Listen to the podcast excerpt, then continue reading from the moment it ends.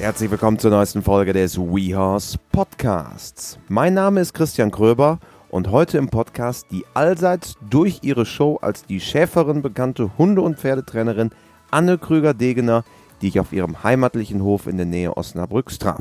Viel Spaß!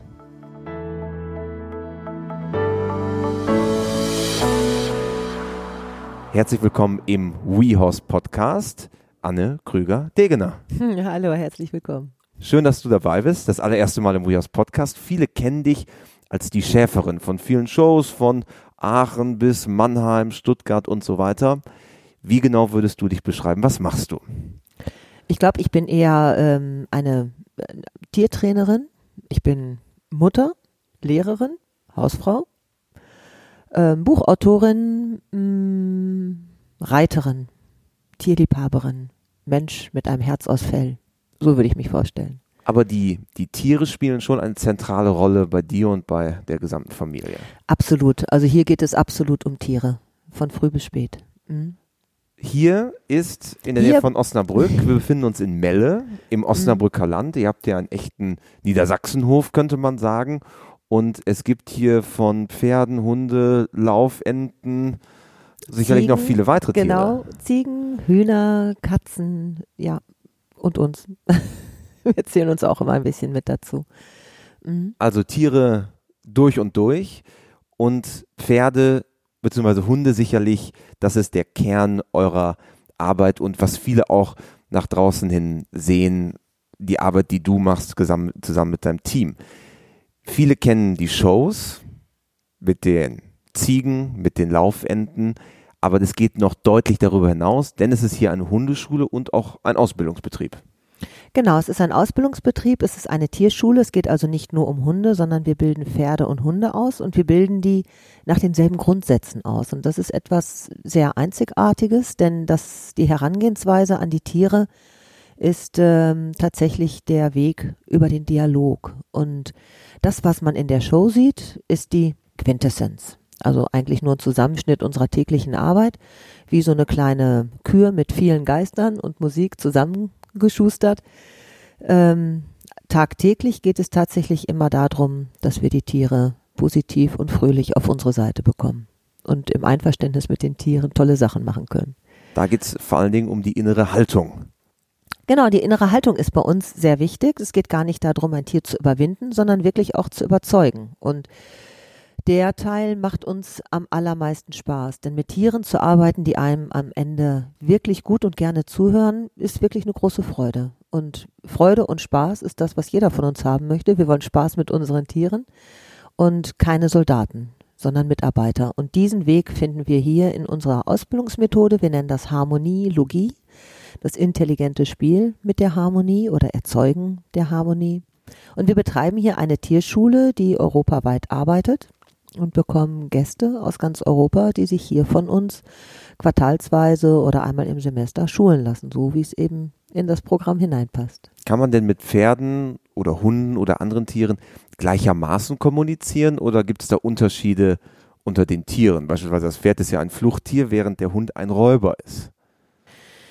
Ähm, man kann mit Menschen, mit Pferden und Hunden gleichermaßen kommunizieren. Dabei geht es in der Schulung hier erstmal darum, dass wir einen Kommunikator und einen zu kommunizierenden haben. Und beide müssen lernen, einander zu erlesen, weil jeder spricht eine andere Sprache. Wir gehen also mehr über visuelle Hilfen und über visuelle Signale und über die leibliche Sprache. Nehmen wir mal das Pferd zum Beispiel.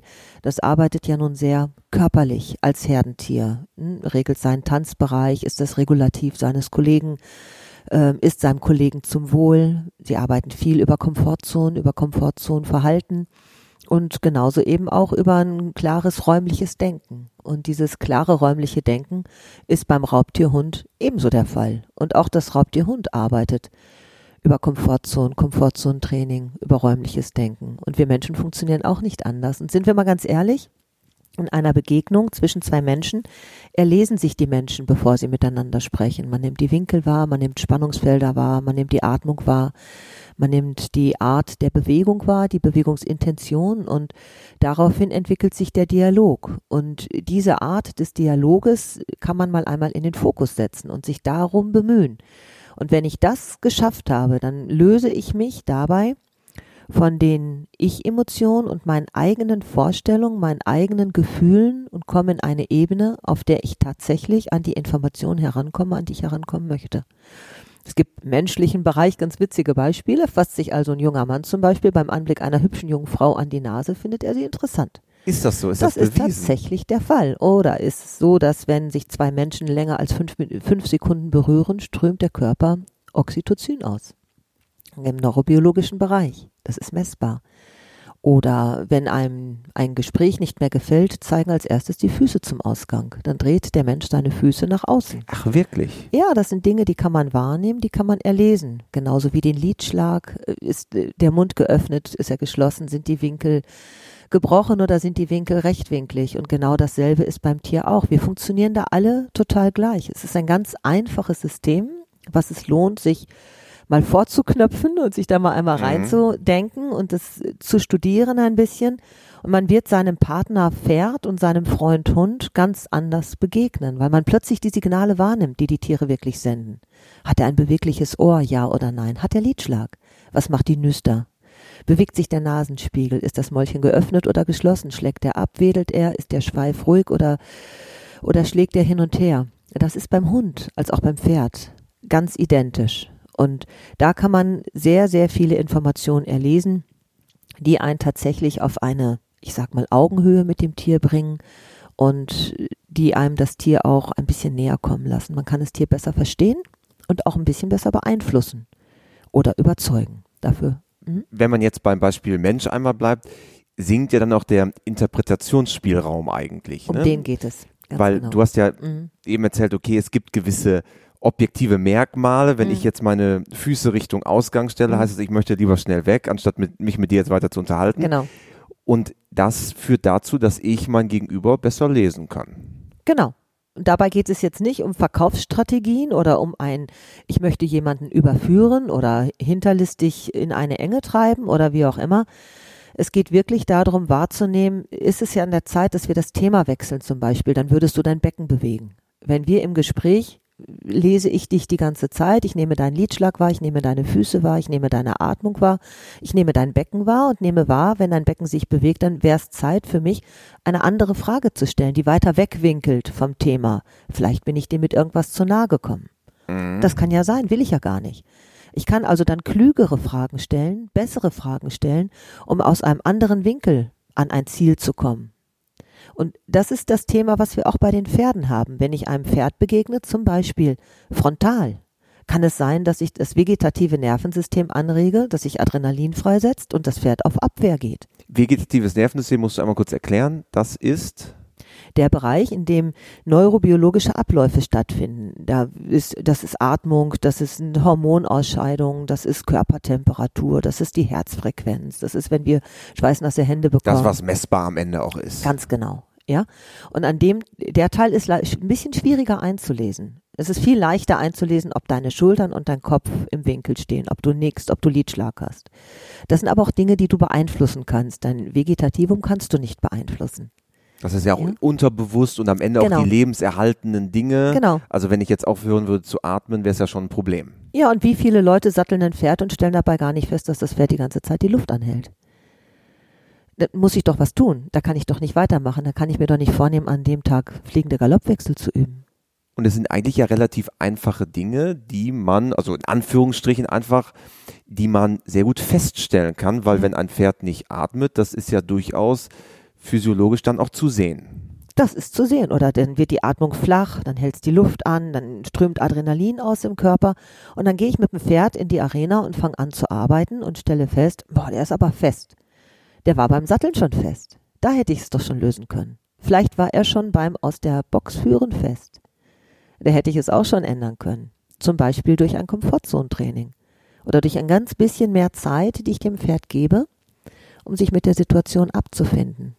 Kann ich denn dann, wenn man jetzt deinem System folgt, schon in der Box erkennen, ist mein Pferd heute gut drauf oder ist ein Problem, muss ich an irgendwas anderem arbeiten? Weil das wäre der ideale Weg, dass man mhm. von Anfang an, ich nenne es jetzt mal, diagnostiziert, wie ist der heutige Tag, wo stehen wir gerade?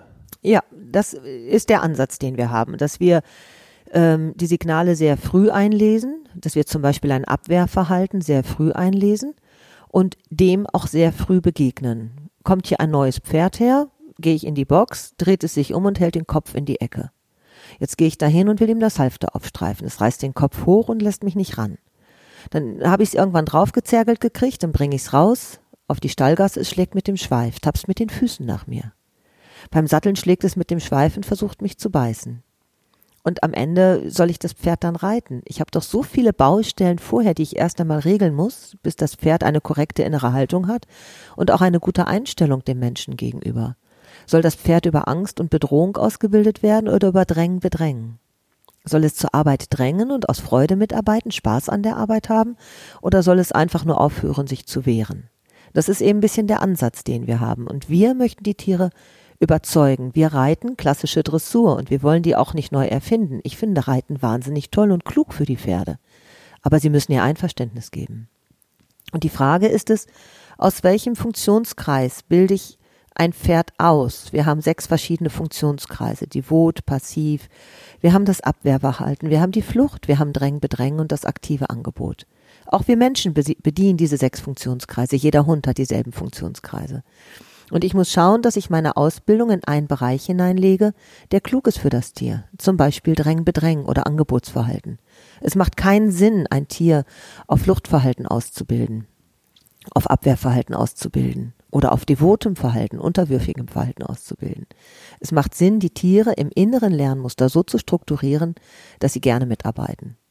Und dafür müssen wir Menschen lernen, sie zu lesen und nicht zu analysieren oder zu interpretieren. Wir müssen lernen, sie zu beobachten und das, was die Tiere uns tatsächlich an Signalen senden, das müssen wir verarbeiten oder dann eben auch verändern. Wenn ein Tier mit Abwehr kommt, ist das nicht die Lösung. Dann muss ich so lange etwas in dem Leben des Tieres verändern, bis die Abwehr weg ist, bis das Einverständnis da ist. Und dann kann ich den nächsten Schritt machen. Das hört sich jetzt so an, als würde das 100 Jahre dauern, ist überhaupt nicht der Fall, geht eigentlich ganz schnell. Man muss einfach nur so ein bisschen auf derselben, anfangen, auf derselben äh, Welle zu funken. Genau. Untereinander. Genau. Oder vielleicht sich mal Zeit für einen Gegenpol bilden. Ne? Bei, bei Hunden sage ich immer, Mensch, bring den Hund doch mal zum Lachen wenn ich, wenn mir so ein Hund begegnet. Ist ja auch dein Buchtitel. Genau, wenn Hunde lachen. Und das ist auch mein Auftrag. Mein Auftrag ist es auch, den Tieren Spaß zu machen, den Tieren zu Freude zu sein, ein Pferd zum Lachen zu bringen, mal mit dem Pferd ein bisschen Quatsch zu machen, mal den, den, den Link zum Lachmuskel zu finden und den auch ein bisschen zu stabilisieren, online zu halten. Dann macht alles viel mehr Spaß. Wie sehe ich, ob ein Pferd lacht? Daran, dass es Maulaktivität hat, dass es Lidschlag hat, dass es zugewandt ist, dass es eine weiche Oberfläche hat, dass es ein bewegliches Ohr hat, Daran erkennen wir, dass es gelassen ist in dem Moment. Ja. ja. auch fröhlich ist, auch, dass die können auch mal Quatsch machen. Die müssen jetzt nicht die ganze Zeit gehorchen. Darum geht es nicht. Ne? Es geht schon auch darum, dass die, ähm, dass die ihre Umwelt wahrnehmen, dass die Kontakt aufbauen, dass die Bindungsarbeit leisten, dass sie gern zum Menschen kommen.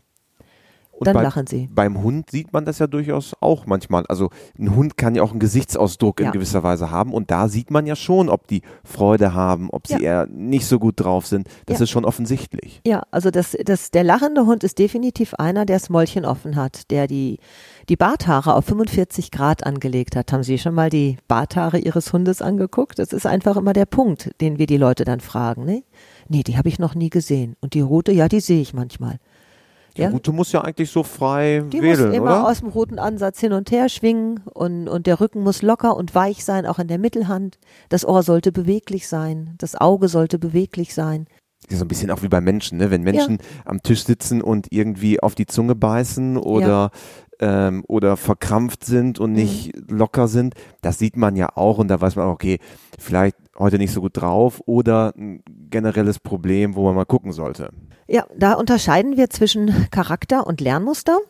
Der Charakter ist angeboren wie eine gerade oder schiefe Nase. Jetzt nehme ich mal einen Menschen mit, mit einer schiefen Nase, der aber ein tolles Lachen im Gesicht hat. Den findet man schön. Das ist beim Charakter auch. Es gibt schiefe Charaktere, die sind genetisch vorgeprägt, mhm. die haben aber ein gutes inneres Lernmuster. Und das werden nachher wunderschöne Tiere. Und andere, die haben eine schnurgerade Nase, haben aber immer das Mäulchen geschlossen gucken immer ernst und stramm, immer die Winkel aufgespannt. Die kommen nie schön rüber. Das sind vielleicht äh, wie gemalte Kreaturen, aber da ist nichts Lebendiges dran. Und dieses innere Lernmuster ist die Erfolgsstrategie. Und die beeinflussen wir Menschen. Das heißt, ich kann entscheiden, ob ein Tier mit positiver Aktivität mehr Erfolg hat oder mit Abwehrverhalten mehr Erfolg hat.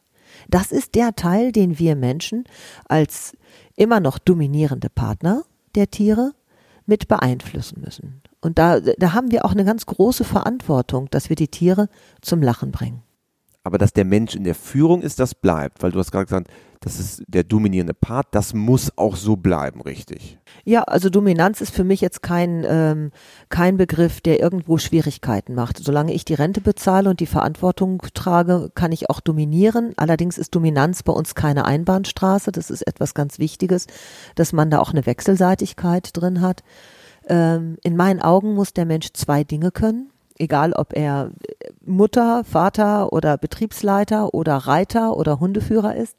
Er muss dominieren können und Kompromisse machen. Dann wird's ein Team. Ja, ich muss wissen, wo es lang geht. Ich muss aber auch bereit sein, auf die Bedürfnisse aller anderen mit einzugehen. Nur dann kann man ja auch alle mitnehmen. So ist das. Also Kompromissbereitschaft und Dominanz sind für mich zwei Begriffe, die untrennbar zusammengehören, ja. wenn ich Tiere arbeite kennt man ja selber aus dem Job beispielsweise, wenn der Chef immer nur von oben die Befehle runtergibt, dann werden die zwar abgearbeitet, aber man ist selber ja gar nicht überzeugt von dem, was so man tut. Das. In dem Moment, wo mhm. man mitgenommen wird, was durch Kompromissbereitschaft signalisiert ja. wird, ist man ja auch mit vielleicht mit dem ganzen Herzen dabei. Ganz genau. Und so bilden wir auch die Tiere aus. Ne? Das ist dieses besser als Prinzip. Ein Tier macht einen Fehler. Sagen wir mal galoppieren. Ich bringe einem jungen Pferd das Angaloppieren bei. Hat ja jeder vielleicht schon mal gemacht. Das erste Mal klappt es, beim zweiten Mal springt es im Außengalopp an. Und? Ist immer noch Galopp, oder? Ist doch besser als Trab. Mhm. Ja, also bin ich erstmal zufrieden und versuche den Winkel zur Bande oder den Moment des Impulses besser anzulegen. Also das Feintuning. Genau, bis die richtige Lösung gefunden wird. Ja, und das ist einfach nur ein ganz, ganz kleines Beispiel, das sich äh, wie ein roter Faden durch die Ausbildung ziehen sollte. Und an der Stelle kriege ich es natürlich als Mensch auch hin, dass meine Idee zur Idee des Tieres wird und die Tiere mitdenken und mitarbeiten. Und das wiederum kann man dann am Ende in unserer Show sehen, wo ganz viele verschiedene Tiere ja. zusammenarbeiten und ähm, Choreografien abbringen, wo man erstmal von außen denkt, eigentlich kann das jetzt nicht gehen. Und es sind alles Wege, die wir machen, wo kein Zwang entsteht, die die Tiere wirklich freiwillig machen. Spätestens, wenn man sieht, wie die Ziegen mit ihren endlos langen Hörnern unter unseren Hengsten hertauchen und sich ganz klein machen, um den Pferden bloß nicht weh zu tun, da sieht man, äh, dass die Tiere mitarbeiten und miteinander arbeiten. Das ist schon etwas ganz besonders Schönes für uns. Also, dass auch eine Connection zwischen dem Pferd und der Ziege ist. Ja. Nicht nur über den Menschen, ja. was in dem Fall dann du bist genau. oder deine Tochter, ja. sondern auch zwischen den Tieren. Ja, die lesen sich auch untereinander. Also wenn ich jetzt mit den jungen Pferden zum Beispiel arbeite und das ist ein Pferd, was vielleicht da noch ein bisschen die Luft anhält. Das nehmen die Ziegen sofort wahr und blockieren. Die gehen dann nicht weiter. Und dann muss ich warten, bis das Pferd wieder atmet und sein Einverständnis gibt. Das nehmen die Ziegen wahr, bevor ich das wahrnehme. Und dann gehen sie drunter durch. Was ja interessant ist, Du hast eben berichtet, dass ähm, deine Hunde oder eure Hunde, dass du die eher wie Mitarbeiter siehst. Ja. Warum ist ein Hund bei dir ein Mitarbeiter? Weil sie, also meine Hunde, weil sie mitarbeiten. Also einfach, weil sie mitarbeiten. Sie sind kein Hobby, sie sind kein ähm, Spaßprogramm, sie sind keine Freizeittiere, sondern sie übernehmen Verantwortung, sie übernehmen Aufgaben und sie denken selber, sie entscheiden selber und ähm, sie sind auf einer Augenhöhe mit uns. Also das muss ich schon sagen. Das ist, ähm, sie sind keine Untertanen. Und sind am Ende ja dein verlängerter Arm. Also für alle, die jetzt eure Shows noch nicht gesehen haben, mhm. geht es ja darum, dass ihr beispielsweise Laufenden voneinander trennt und die dann äh, in Oh, da schwitze ich immer echt. Oh. ist das wirklich so? das ist furchtbar. Ja, also das ist eine der schwierigsten Aufgaben überhaupt. Diese, ich habe schwarze und weiße Enten, zehn Stück von jeder Farbe und die laufen durcheinander. Und in der Show trennen zwei Hunde, die ich lenke, zwei Border Collies. Die lenke ich mit rechts, links, gerade Stopp, gleichzeitig so, dass die Enden sich nach Farbe sortieren, dann eine Lücke entsteht und ich dann die schwarzen und die weißen voneinander getrennt haben. Das Aber du sieht, musst schon selber gucken. Ich muss selber gucken, ich muss denken wie eine Ente und rechnen wie ein Hund. das ist total schwierig. Und ähm, es, ist, es sieht schwierig aus und ehrlicherweise ist es das auch. Und es gibt auch Shows, wo das möglicherweise nicht auf Anhieb klappt, zum Beispiel Aachen beim CAIO, diesem Pferd und Symphonie, da war das Orchester schon fertig und ich hatte meine Enten immer noch nicht sortiert. Und der Dirigent hatte mega Spaß daran. Das war wie in einem Fußballspiel. Ich bin dann von meinem Pferd abgesprungen, habe es dann zu Fuß gemacht und das Publikum ist abgegangen, als ich dann die Farben sortiert hatte wie Zäpfchen. Das hat so Spaß gemacht, das werde ich nie vergessen. Aber ich habe ordentlich geschwitzt.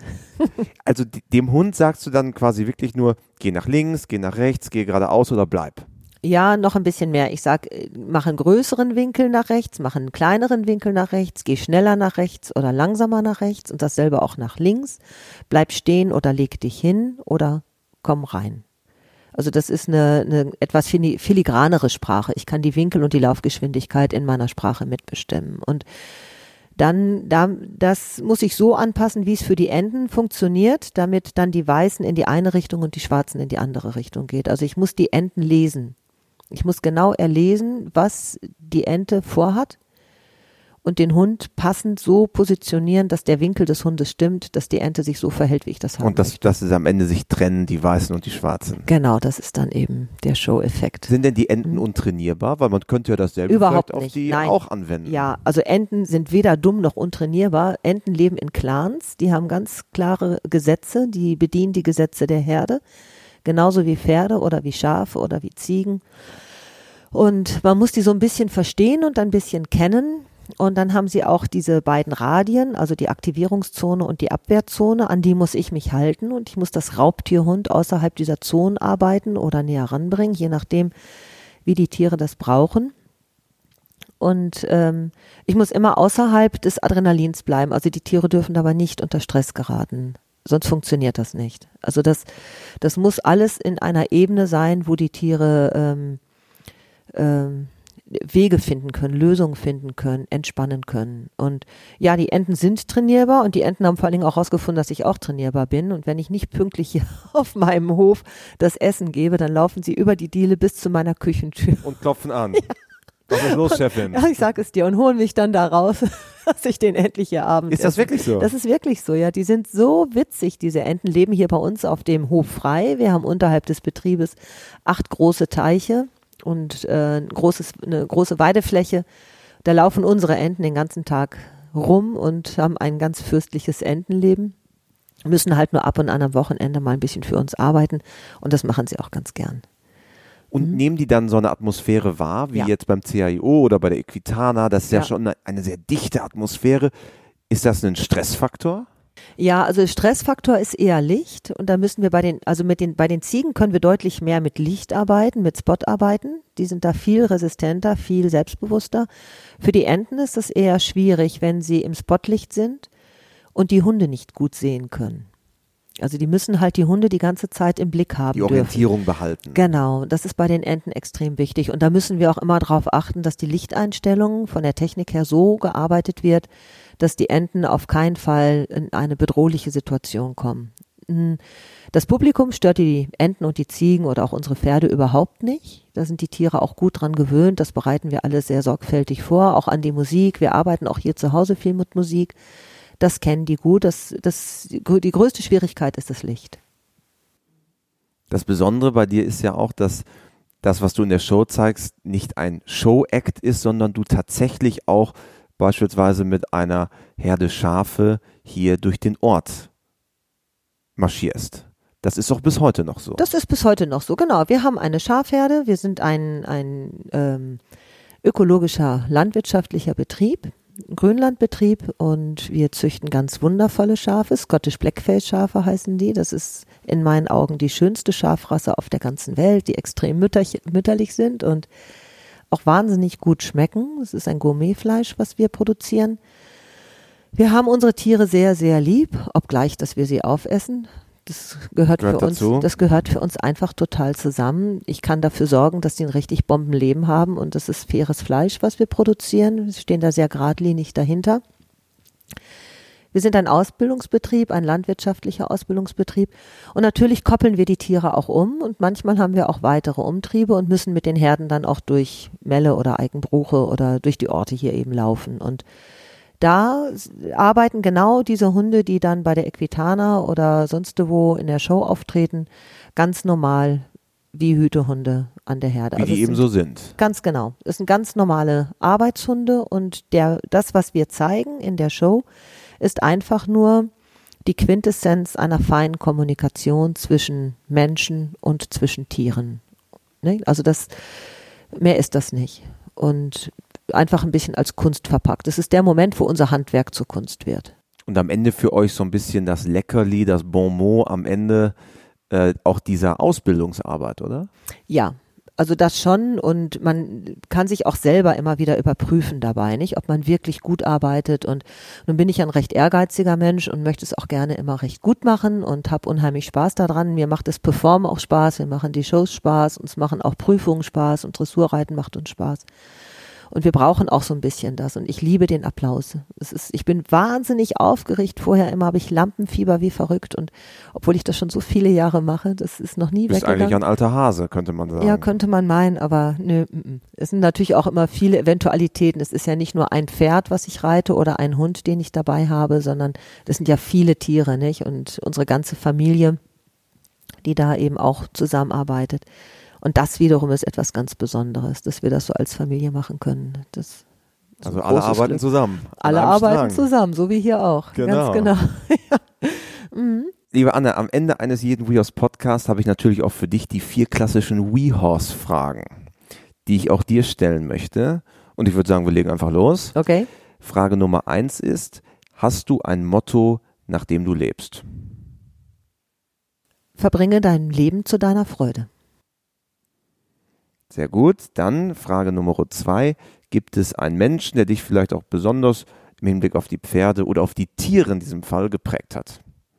Oh, es gibt viele Menschen, die mich geprägt haben. Das kann ich nicht auf einen runter reduzieren. Also es war einmal Jean-Claude Disley mit Sicherheit, mit dem ich zu tun hatte. Ähm, äh, Freddy Knie hat Einfluss genommen. Aus der Zirkuswelt? Ja, wobei es da weniger um den, den Zirkus ging, als um einen Satz, den er mal gesagt hat. Ähm, Respekt und Vertrauen gleich Liebe ist daraus entstanden. Ähm, wenn man ihn gefragt hat, womit Freddy trainierst du deine Tiere, hat er mal gesagt, mit Liebe und Geduld. Und dieser Gleichung bin ich lange nachgeforscht. Was heißt denn das eigentlich mit Liebe und Geduld? Und habe dann die Liebe auseinandergepflückt und Geduld habe ich dann auch immer noch mal neu definiert. Also das sind einfach so ein paar Sachen, die einem, die die Gedanken im Kopf haben leben lassen, dass sie sich zu Ende denken. Es sind einige Menschen, die die einem immer wieder mal begegnen. Und man, ich bin auch immer noch offen dafür, geprägt zu werden und Einfluss zu nehmen. Leute, die einem Vorbild sind, die Dinge zeigen, die besonders schön sind oder eine feine Kommunikation, eine liebevolle Arbeit darstellen. Da sind viele Menschen, die einprägen, auf jeden Fall. Gibt es da so ein paar Personen, wo du auch aufschaust und sagst, die machen das besonders schön, besonders gut? Also es gibt einige Reiter, die es besonders gut, besonders schön machen, die ich wirklich gerne sehe. Also ich sehe nach wie vor Hubertus Schmidt sehr, sehr gerne reiten. Ähm, mich fasziniert die Frau Klimke, die wirklich alles reitet und auch von nichts da zurückschreckt und auch toll performt. Ich finde natürlich ähm, auch Dorothee Schneider ganz toll, die junge Pferde reitet, die große Pferde reitet, die ganz tough im Sport steht das vielleicht in der ähm, Dressurszene. Ähm, Alizé finde ich toll. Das sind immer wieder Shows von ihr, die ich auch schön finde. Podcast-Gast Nummer eins. Ja, ja, also mit Sicherheit auch ein Reiten, wo man immer wieder hindenkt, wenn man meint, oh mein Gott, jetzt hast du doch am Zügel Ja. gezogen, nicht? Und dann überlegt man sich, es muss echt anders gehen. Und ich weiß ja auch, dass es anders geht und kann es auch anders, aber man erwischt sich ja auch manchmal bei Schandtaten und muss mal ehrlich mit sich sein. Und ähm, ach, es gibt einfach wirklich viele Menschen, wo man hingucken sollte und wo der Tellerrand auch wirklich ganz flach sein muss, dass man da gut drüber guckt. Kommen wir zu Frage Nummer drei. Wenn du Reitern oder Pferdemenschen auf dieser Welt eine Sache im Umgang mit ihren Pferden auf den Weg geben könntest, was wäre es? Überschüttet sie mit Liebe. Und dann vervollständige bitte diesen Satz, Pferde sind für mich. Meine besten Freunde. Ein großartiges Schlusswort, könnte man sagen. Vielen Dank, dass du dabei warst im WeHorse Podcast. Man kann bei euch aber, glaube ich, auch ausgebildet werden hier vor Ort in Melle. Ja, genau. Also man kann sich hier schulen lassen. Wir bieten Seminare an. Ich habe zwei wunderbare Bücher geschrieben. Wenn Hunde lachen, wenn Pferde Komplimente machen. und man kann sich hier in Seminaren, Einzelunterricht oder wie auch immer fortbilden. Wenn man mehr davon haben möchte, herzlich willkommen. Großartig. Vielen Dank, Anne Krüger-Degener. Sehr, sehr gerne. Vielen Dank, Christian. Wenn euch dieser Podcast gefällt, freuen wir uns über eure positive Bewertung, aber auch über eure Kritik bei allen gängigen Plattformen, also in der Podcast-App selber, aber auch bei Google oder Facebook. Schreibt uns eine E-Mail podcast. Wünscht euch auch gerne mal jemanden, der im Podcast gefeatured werden soll. Wir freuen uns auf eure Rückmeldung. Bis bald.